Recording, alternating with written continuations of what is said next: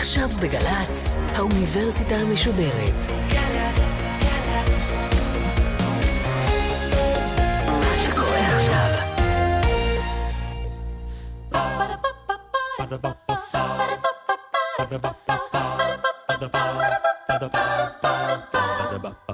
האוניברסיטה המשודרת מציגה המאה ה-עשרים ואחת עם ליעד מודריק, והסמסטר הגירה, והפעם שיחה עם הדוקטור קארין אמית, ראש התוכנית להגירה ושילוב חברתי במרכז האקדמי רופין, עם מבוא להגירה. עורכת ראשית מאיה גייר.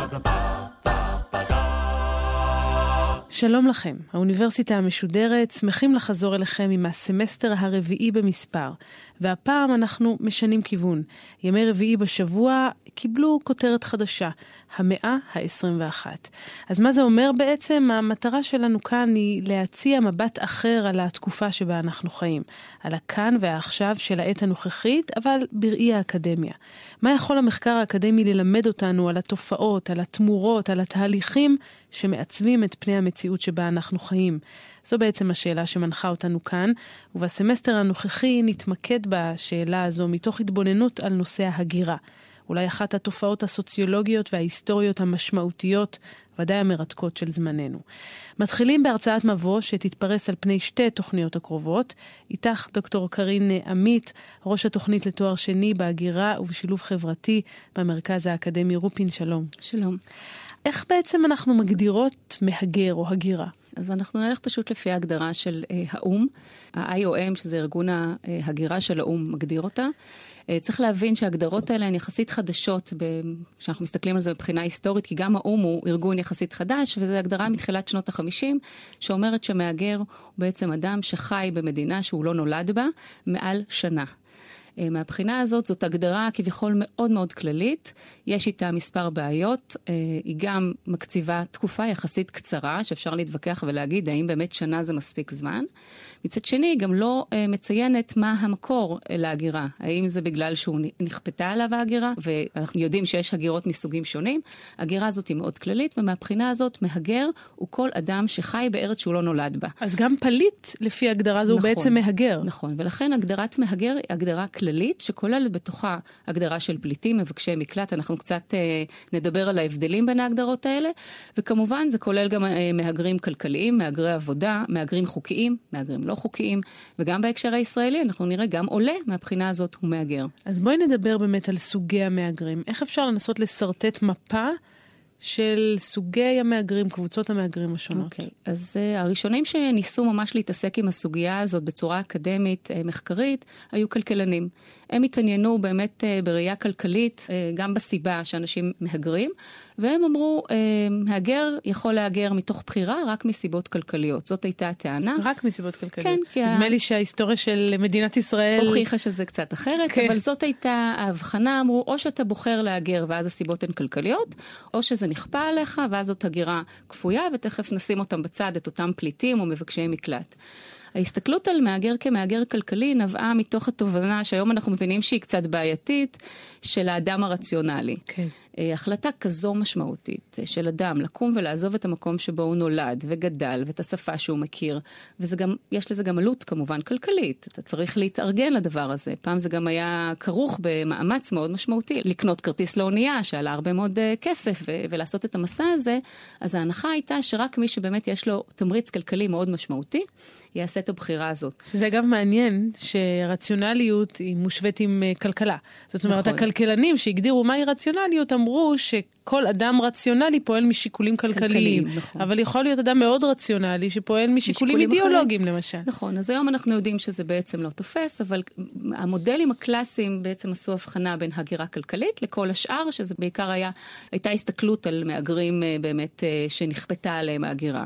היום ברור לנו שהגירה מתוך בחירה יכולה להיות גם מתוך אידיאולוגיה, כמו הגירה שהיא עלייה ציונית או דתית, או אפילו סתם איכות חיים, או רצון לשנות uh, את הסביבה שבה אתה חי. כן. אז היום ההבחנות הן הרבה יותר דינמיות, אבל חלק מהמודלים התיאורטיים התבססו באמת על החשיבה הזאת של מהגר כלכלי, לעומת פליט או מבקש מקלט. אז זה היה סוג ההגירה המרכזי. צריך לקחת בחשבון שמהגר כלכלי יכול להיות מהגר מתועד, מה שנקרא מהגר חוקי, שנכנס ברשות.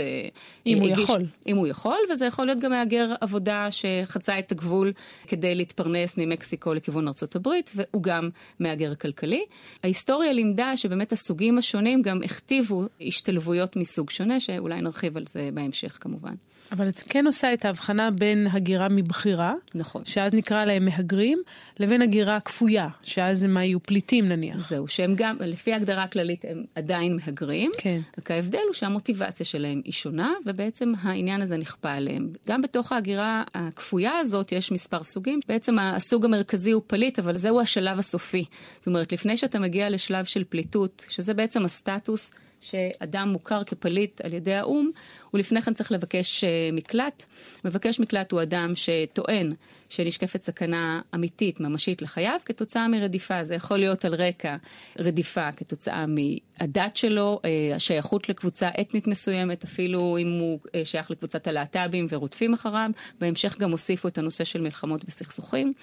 ובעצם מבקש מקלט טוען, אני רוצה מבקש הגנה, מבקש מקלט, כי בעצם אם אני חוזר לארץ המוצא שלי, רוב הסיכויים שאני אמצא את מותי.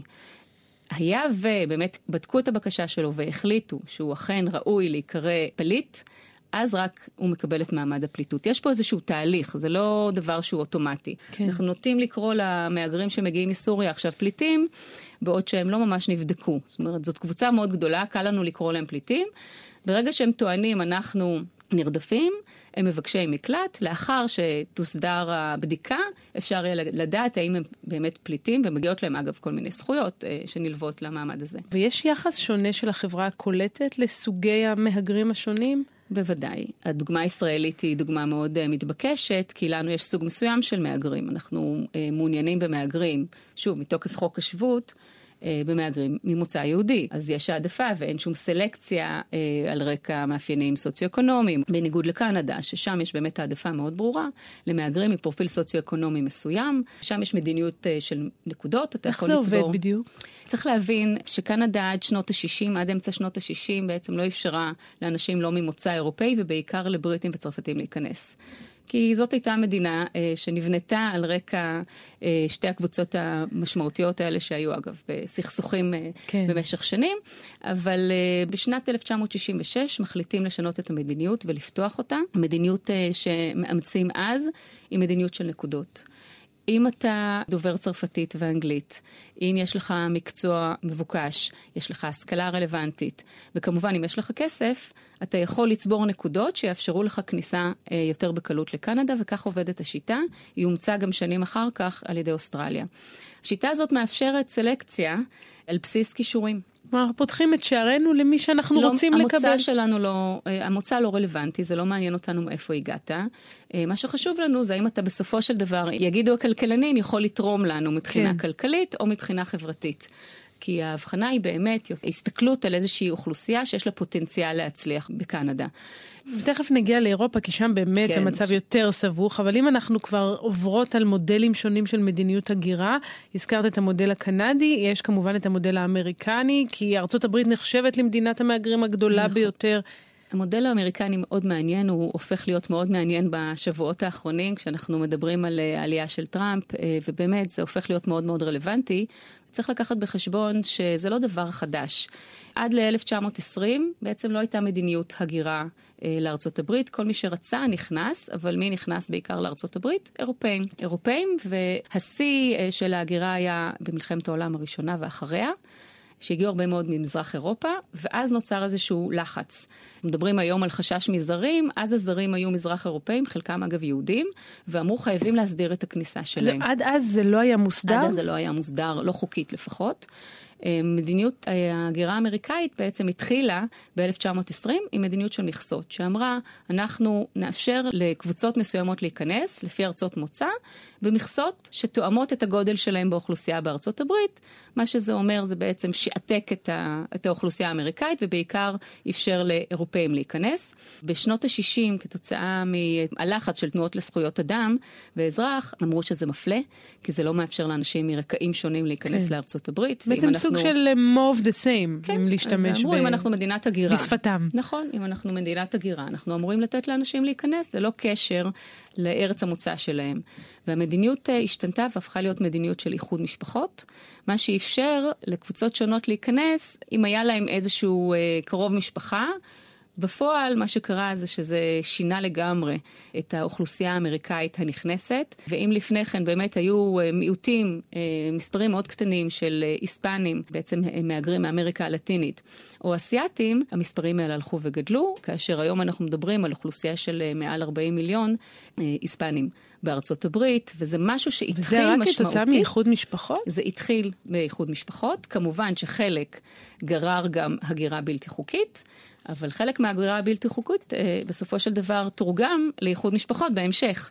המדיניות הזאת אפשרה. בשנות ה-תשעים שינו אותה קצת חזרה, ראו מה קורה בקנדה, ואמרו, הם גונבים לנו את כל המוחות, והוסיפו את הנושא של כישורים. אז היום אפשר להיכנס לארצות הברית במספר מסלולים, וחלק מהכעס אולי שבא לידי ביטוי גם בבחירה של טראמפ, היה גם כי גונבים את הגבולות ופוגעים כביכול בריבונות של ארצות הברית, כי יש פה אה, כניסה לא חוקית, וגם אה, הסתכלות לאורך זמן על מה קרה למהגרים האלה, והאם הם באמת תרמו לכלכלה האמריקאית, ואין ספק שהכלכלה בהקשר האמריקאי היא פקטור מאוד משמעותי. ואנחנו נחזור לטראמפ וגם כמובן לארצות הברית, אבל אני רוצה באמת לעבור לאירופה. שם יש מודל אחד בכלל באיחוד האירופי? לא. צריך להבין קצת את ההיסטוריה. המדינות באירופה הן מדינות אתנו-לאומיות. כל מדינה שומרת על העצמאות שלה. זה שנוצר איחוד אירופי, והיה איזשהו אינטרס כלכלי שחיבר בין המדינות, לא שינה דבר מאוד מהותי בכל מה שקשור למדיניות ההגירה. ולכל מדינה באירופה יש מדיניות הגירה משלה. אחד הגורמים אה, שהיום אנחנו רואים שיכול להסביר חלק מהמתיחויות בין מדינות אה, באירופה, זה שמצד אחד יש כל מיני הסכמים שאומרים בוא ניתן לאדם שהוא אה, יליד לדוגמת צרפת, אישור לעבור למקו, לכל אחת אה, ממדינות האחרות באירופה, כי הוא אזרח אירופאי, כן. שאתה מנעת שנגן, שמדברת על מעברים חופשיים, גם חלק מהעניין היה ביטול גבולות. כן. אפילו ברמה הסמלית. אם אתה מבטל גבולות, אז להגירה גם יש פחות משמעות. אבל אם לכל מדינה יש מדינה... להגירה בתוך אירופה, אבל להגירה מחוץ לאירופה יש משמעות מאוד גדולה, כי אם נכנסתי עכשיו למדינה שהיא יותר פתוחה למהגרים, נכון, נגיד גרמניה... אני יכול להפוך להיות גרמני, תוך כמה שנים אני יכול לעבור לצרפת, כי הכל פתוח. ופה זה יצר הרבה מאוד, זה יוצר, זה משהו שהוא ממש עכשיו בדיון. חלק מהמדינות אומרות, יכול להיות שהאמנת שנגן הייתה טעות. אז את יודעת, בואי נשמע בדיוק שתי נציגות של הוויכוח הזה. באירופה, קודם כל, אנגלה מרקל, קנצלרית גרמניה, שמייצגת את הגישה המקבלת הפתוחה. בואו נשמע. Anyone who witnesses the suffering of those who have fled their homes to seek protection and who knows the challenges facing those countries that take them in can see that in the end there is only one solution. We must tackle the causes of the migration crisis. אז אומרת אנגלה מרקל, כל מי שרואה את הסבל של אלה שברחו מבתיהם לחפש הגנה ויודע מהם האתגרים של המדינות שקולטות אותם, יכול לראות שבסוף יש רק פתרון אחד, אנחנו חייבים להתמודד עם הגורמים להגירה, והיא באמת מדברת על טיפול הרבה יותר עמוק. מצד שני, מרי לפן, שאולי תשנה את פניה של צרפת אם תצליח להיבחר, מציגה משנה שונה לחלוטין. Les nôtres et les leurs sont contradictoires. I think the number one right for a country is the right to decide who can enter and remain on your territory. And yet today we have no borders. We are subject to absolutely massive levels of immigration, which is utterly destructive, including the national cohesion and our ability to live side by side. The immigration that comes from Africa, from North Africa, it's been going on for quite a long time. But now it's, how can I put it, accompanied by a new type of mass immigration, which is immigration by the Roma, coming from Eastern Europe. We now need to be reasonable and get our borders back. נתרגם את הדברים, הזכות הראשונה של מדינה היא להחליט מי נכנס ומי יוצא ממנה, אבל היום כבר אין לנו גבולות. אנחנו מקבלים כמויות עצומות של מהגרים, אומרת לפן, שזה הרסני, כולל החוסן הלאומי שלנו והיכולת לחיות זה לצד זה. ההגירה מאפריקה נמשכת כבר תקופה ארוכה, היא אומרת, אנחנו צריכים להיות הגיוניים ולהגדיר בחזרה את הגבולות שלנו. זה בעצם, כפי שאמרת, ויכוח נמשך באירופה, ולא ברור לאן זה הולך. ויכוח נמשך שמדבר בעצם על הגבולות, על לאומיות, מול באמת משהו שהוא רעיון יותר גדול, אפילו גלובליזציה. אפשר ללכת עם זה רחוק ולהבין ש, שלשם זה הולך. עם כל זה, למרות הוויכוח הזה, יש גם, אולי אנגלה מרקל לא אומרת את זה, אבל זה איפשהו נמצא שם. אירופה נמצאת במצוקה דמוגרפית. לא כך מדברים על זה, אבל האוכלוסייה שם מזדקנת. לצד ההזדקנות של האוכלוסייה, רמת הפריון היא יחסית לא גבוהה. בסופו של דבר, יש צורך בידיים עובדות. גם אם מסתכלים על ההיגיון הכלכלי והרצון להתקדם ולהתפתח כלכלית, באיזשהו מקום המאגרים שם מוצאים עבודה וחיים שם, והם כנראה כן נחוצים. אז אם לחזור לכלכלנים, לא רק מתוך אידיאלים מקבלים את המאגרים, נכון. את הפליטים האלה, אלא גם מתוך צורך כלכלי, את אומרת. צורך כלכלי, דמוגרפי, אפילו הישרדותי, לאורך זמן. אני יושבת בכנסים באירופה שאומרים, אנחנו יכולים עד מחר להגיד שאנחנו לא רוצים את המאגרים, אבל אם לא נמצא דרך אה, לשפר את הדמוגרפיה שלנו, אנחנו לא נשרוד לאורך זמן. אז יש כאן מצד אחד איזשהו קושי. מצד שני, אנחנו שומעים, לפחות בדברים של לפן, חשש מאוד גדול מפגיעה בלאומיות. תראו, כל עוד, לדוגמה, כשנפל מסך הברזל, והרבה מאוד מהגרים ממזרח אירופה, בעיקר ממדינות ברית המועצות לשעבר, חצו את הגבול והגיעו לאירופה, לא כל כך דיברו על זה. המספרים היו מאוד גבוהים, אבל מאחר והם באו מרקע תרבותי לא מאוד שונה, לפחות ככה זה נתפס, זה היה פחות מאיים. אני חושבת שהדיון היום, בין היתר, קבל זוויות אחרות וחזרה לדיבור הלאומיות, בגלל שהמאגרים שמגיעים הם שונים. זהו, כי אני רוצה להגיד לך, זה לא רק לאומיות, זאת אומרת, נכון, זה, זה עניין... נכון, זה הפחד מהאחר, זה תרבות החשש, שונה. נכון, ו- ואפשר גם להבין, אם בצרפת לדוגמה, אחד הערכים המשמעותיים הוא החילוניות, ומגיעה קבוצה שבחלקה מוסלמים, אדוקים, אגב זה גם פועל בסופו של דבר גם נגד יהודים דתיים. ברור. לפן לא מזמן אמרה שיהודים לא יוכלו להסתובב במקומות ציבוריים עם כיפה. זה בדיוק על אותו משקל, או הבורקיני, אנחנו שומעים את המאבקים האלה שם. אז אם אתה מדינה חילונית ולדעתך, אנשים לא צריכים בצורה פומבית להראות סממנים דתיים, איך אתה מתמודד עם אוכלוסיות שמגיעות, שמאוד חשוב להם לשמור על הצביון הדתי שלהם, שרוצים אפילו ללמוד במסגרות דתיות, שאולי גם פוגעים בכבוד האישה בעיניך. ומהבחינה הזאת, זה פשוט מאבק תרבותי, מאבק תרבותי מאוד משמעותי. תוסיפי לזה את הטרור, אז זה הופך להיות משהו הרבה יותר מאיים.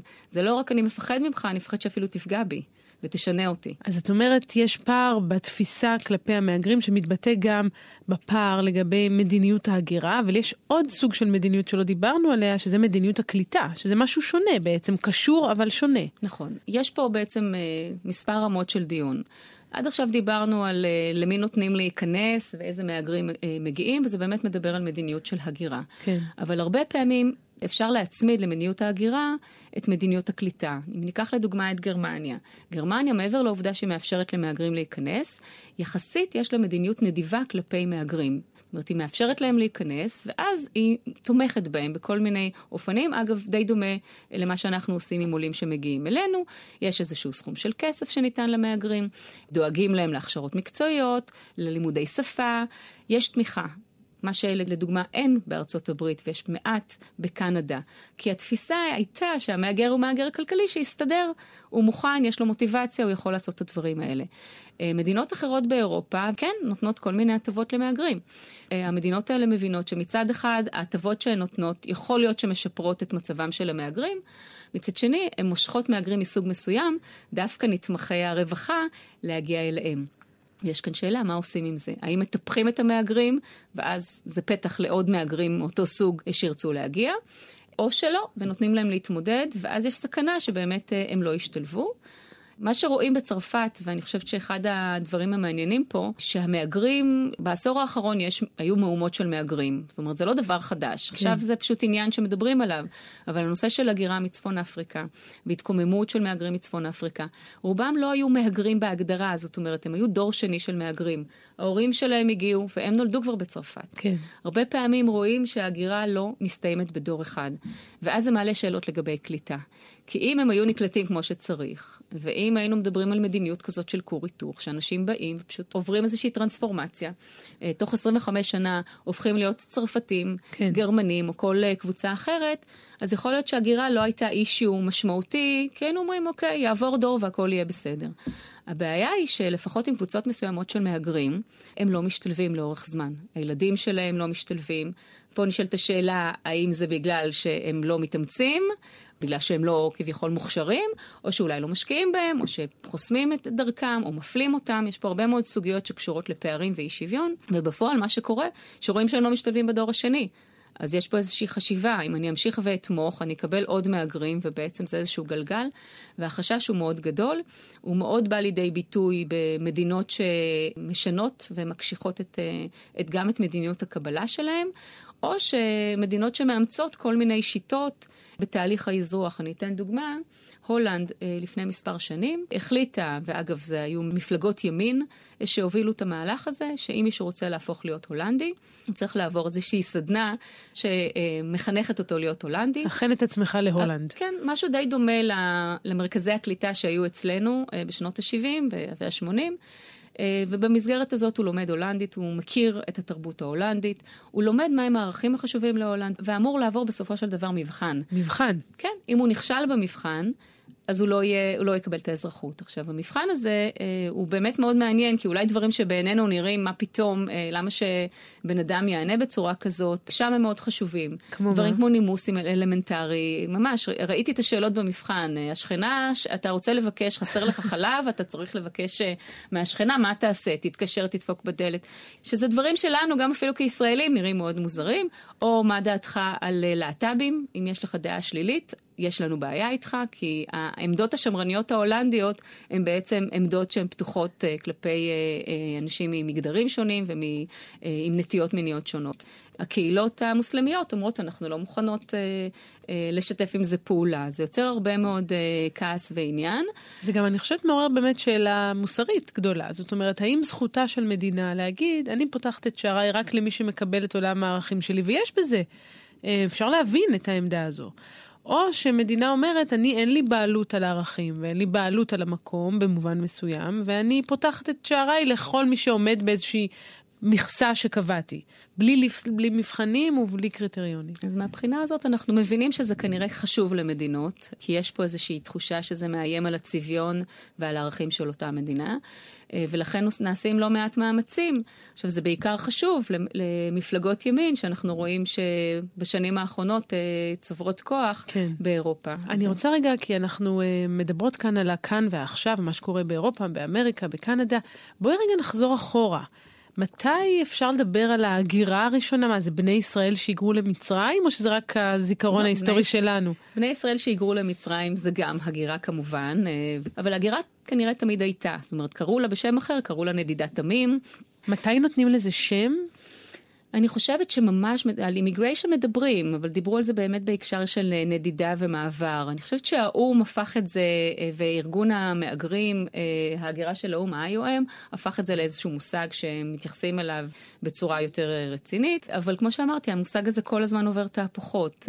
והשאלה איך אתה מגדיר את זה? אני חושבת שההסתכלות המורכבת יותר על הגירה, מעבר לנדידה ומעבר, הפכה להיות משמעותית גם כשנוצרו גבולות. כל עוד לא היו גבולות, אז, אז לא הייתה לזה כל כך משמעות, זה פשוט הייתה נדידה. כן. ברגע שיש גבול, ואתה אומר, אני צריך להסדיר את הגבול שלי, ובן אדם שעובר צריך להחתים לו את הדרכון, או מה שלא יהיה, כדי לסמן שהוא עבר מטריטוריה אחת לטריטוריה אחרת, אז זה מתחיל להיות uh, משמעותי לדבר על הגירה. אבל נדמה לי שאולי אחד האירועים הדרמטיים, טוב, זו אחד האירועים הדרמטיים בכלל בהיסטוריה של המין האנושי, אבל גם בהקשר הזה של ההגירה, היא מלחמת העולם השנייה נכון. כמובן. כי אז הכל מתערבב, ואחרי המלחמה יש גל עצום של פליטים, מהגרים, תקרא לזה נכון. איך שתרצי. מלחמת העולם השנייה, היא, גם הראשונה הייתה, הובילה לגלים גדולים של הגירה, אבל uh, מלחמת העולם השנייה היא ללא ספק נקודת מפנה. קסטלס ומילר, שכתבו ספר גדול שעוסק בהם, טוענים שבעצם אנחנו חיים מסוף מלחמת העולם השנייה, uh, בעידן שנקרא עידן ההגירה, באמת מציינים את הנקודה הזאת. אגב, אם דיברנו קצת על לאומיות, אחרי מלחמת העולם השנייה, בעצם נוצר תהליך שבו גם מתפרקות קולוניות, ובעצם נוצרות מדינות חדשות. אז הגבולות האלה מסורטטים סביב סיום מלחמת העולם השנייה, ולכן זה גם הופך להיות הרבה יותר משמעותי. אז כך זה היה אחרי מלחמת העולם השנייה, אבל בעצם מבחינה משפטית אולי, או היסטורית, אז מציינים את אלף תשע מאות חמישים ואחת כשנה מאוד מאוד משמעותית, מבחינת המעמד של ההגירה ומה הוא מהגר. זה בעיקר משמעותי כשמדברים על פליטים, כי בעצם אמנת הפליטים בשנים האלה מתהווה, כי מבינים שיש כאן איזשהו קושי, יש איזושהי בעיה.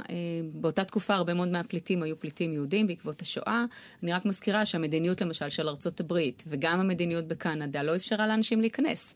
דיברנו על מכסות, מגיע, מגיעות אוניות עם פליטים ושולחים אותם חזרה. ההחלטה הזאת שהעולם יש לו איזושהי אחריות כלפי מלחמות, כלפי אנשים שאין להם בעצם מקום קבוע, האחריות הזאת מתחילה להיות משמעותית, ולכן יש כאן הסתכלות אחרת על מעמד הפליט, ובאותה תקופה, אמנת הפליטים והמדינות שחותמות עליה, היא הופכת להיות אמנה מחייבת, האום גם מוקם, אז כן. כל ההבנה הזאת שיש לעולם איזושהי אחריות כלפי מדינות שונות וכלפי קבוצות מיעוט, הרבה מאוד מיעוטים גם מקבלים עצמאות, גם ישראל בהקשר הזה, ולכן זה הופך להיות מאוד מאוד מעניין גם מהבחינה הזו, כי עד אז המשמעות של פליט הייתה חסרת תוכן. אם לפליט אין זכויות, אז, אז מה בעצם, איך אני יכולה בכלל להגדיר אותו? ההגדרה של פליט צמודות לה גם אה, זכויות, וזה חלק מהדברים שמייחדים אותה, וגם בגלל זה גם מנסים, חלק מהמדינות מנסות אפילו אה, להימנע מההחלטה הזאת. אבל תגידי, מהגר ומהגר ומהגר, במובן הזה שאני מסתכלת היום על הפליטים מסוריה, או הפליטים של מלחמת, של אחרי מלחמת העולם השנייה, הם עוברים את אותם קשיים, כמובן, בהתחשב בחברה השונה, בתרבות השונה, אבל הם עוברים את אותם קשיים, זה אותו תהליך במהותו, שאפשר לדבר על סוגי הגירה שונים גם מבחינה היסטורית? אני חושבת שיש הבדלים, יש קצת הבדלים, למרות שבבסיס אנחנו בני אדם, ובן אדם שעוקרים אותו מהמקום ש... ובמיוחד אם מדובר על הגירה כפויה, הוא עובר תהליכים לא פשוטים, פסיכולוגית, חברתית, הניתוק הזה, ואני חושבת שבהקשר הזה יש הרבה מאוד דברים משותפים. ואנחנו גם אגב נעסוק בזה בעוד שתי תוכניות בהרחבה, על הפסיכולוגיה של היות מהגר. נכון, ומהבחינה הזאת אני לא חושבת שיש הבדל משמעותי, אם אתה נרדף ויש סכנה לחייך, זה לא כך מש... אגב, זה גם לא משנה אם זה בגלל אסון טבע, למרות שזה על פי האום לא נחשב מהגר אה, פליט. אבל התהליכים הם, הם, הם מאוד דומים, אני לא חושבת שיש הבדל משמעותי. ההבדל יכול להיות, אם אנחנו מסתכלים על מה היה אז ומה קורה היום, זה בקשר שיכול להיות בין המהגרים לבין ארץ המוצא. פעם באמת אנשים התנתקו לגמרי, כי מבחינה טכנולוגית לא אי אפשר איך. היה. היום את רואה את חלק מהפליטים אה, מסוריה, אין להם המון, אין להם דברים בכלל, ומה שכן יש להם זה פלאפון. יש להם את אותו טלפון היד, שאיתו כן. הם בעצם מתקשרים עם אה, המשפחות שלהם, הם מנסים להסתדר, אפילו אה, אה, עם ג'י פי אס, אוקיי? זה, זה קצת נשמע הזוי, כן. אבל זה המצב היום. הטכנולוגיה מאפשרת גם קיצור טווחים, ומעברים יחסית בקלות ממקום למקום, מה שפעם היה נתפס... אה, באמת לצלוח את האוקיינוס כדי להגיע למקום אחר, וגם מאפשר את מה שאנחנו היום קוראים, מרחיבים את ההגדרה של מהגר, הגירה טרנס-לאומית, שאנשים יכולים להיות גם פה וגם שם. אני חושבת, אגב, לא רק על פליטים, בדיוק, אני חושבת על מהגר שעובר, נגיד, מישהו שמגיע מצרפת לארץ, נניח, עולה חדש, ממשיך לשמור על קשר מצרפת, יש לו עסק שם, הוא נוסע, חוזר, הכל הרבה יותר נזיל, הרבה יותר גמיש. היום הרבה יותר גמיש, והיום הקשרים עם התפוצות שלך, עם הפזורות שלך, עם הרבה יותר משמעותיים, ואנחנו רואים את זה בצורה מאוד בולטת, ולכן אני חושבת שכן יש הבדל. הטכנולוגיה כן. שינתה משהו. כן. לא ברור מה זה עושה למהגר, כי אם פעם לא הייתה לו ברירה, והוא היה צריך להשתלב, הוא היה צריך ללמוד את השפה, הוא היה צריך להפוך, להתאמה, אם הוא הצליח. היום הוא יכול עוד להמשיך להתבדל. היום הוא יכול להמשיך להתבדל, יש לזה אפילו אישור תיאורטי, שאומר רב תרבותיות, אנחנו מאפשרים את זה, לחלק מהקבוצות זה אולי באמת לא כל כך משנה, והם מצליחים להשתלב מבחינה חברתית וכלכלית, ולחלק מהקבוצות זה באמת יכול לבלום את ההשתלבות, ולכן גם את זה צריך לקחת בחשבון. טוב, אני מודה לך קודם כל על השיחה הזו, ואנחנו ניפגש כאן גם בשבוע הבא, כי יש לנו עוד הרבה עניינים שעוד לא נגענו בהם, בין השאר על המקרה הישראלי, הגירה לארץ שהיא בעצם עלייה, ועוד כל מיני עניינים שנרצה להעמיק בהם. אז תודה רבה לך, דוקטור קארין אמית, על השיחה הזו. תודה גם לטכנאי שלנו, עדי קורדבני. אנחנו ניפגש כאן גם בשבוע הבא, כאמור, בתוכנית נוספת של האוניברסיטה המשודרת, יחד איתך, בהמשך המבוא שלנו להגירה. Ba-da-ba-ba-ba, ba-da-ba-ba-ba, ba-da-ba-ba-ba, ba-da-ba-ba-ba. האוניברסיטה המשודרת, המאה ה-עשרים ואחת. ליעד מודריק שוחחה עם הדוקטור קארין אמית, ראש התוכנית להגירה ושילוב חברתי במרכז האקדמי רופין. עם מבוא להגירה, עורכת ראשית, מאיה גייר. עורכת ומפיקה, נוגה קליין. מפיקה ראשית, אביגיל קוש. מנהלת תוכן, מאיה להט קרמן. עורך דיגיטל, עירד עצמון שמייר. האוניברסיטה המשודרת, בכל זמן שתרצו, באתר וביישומון גלץ ובדף הפייסבוק של האוניברסיטה המשודרת.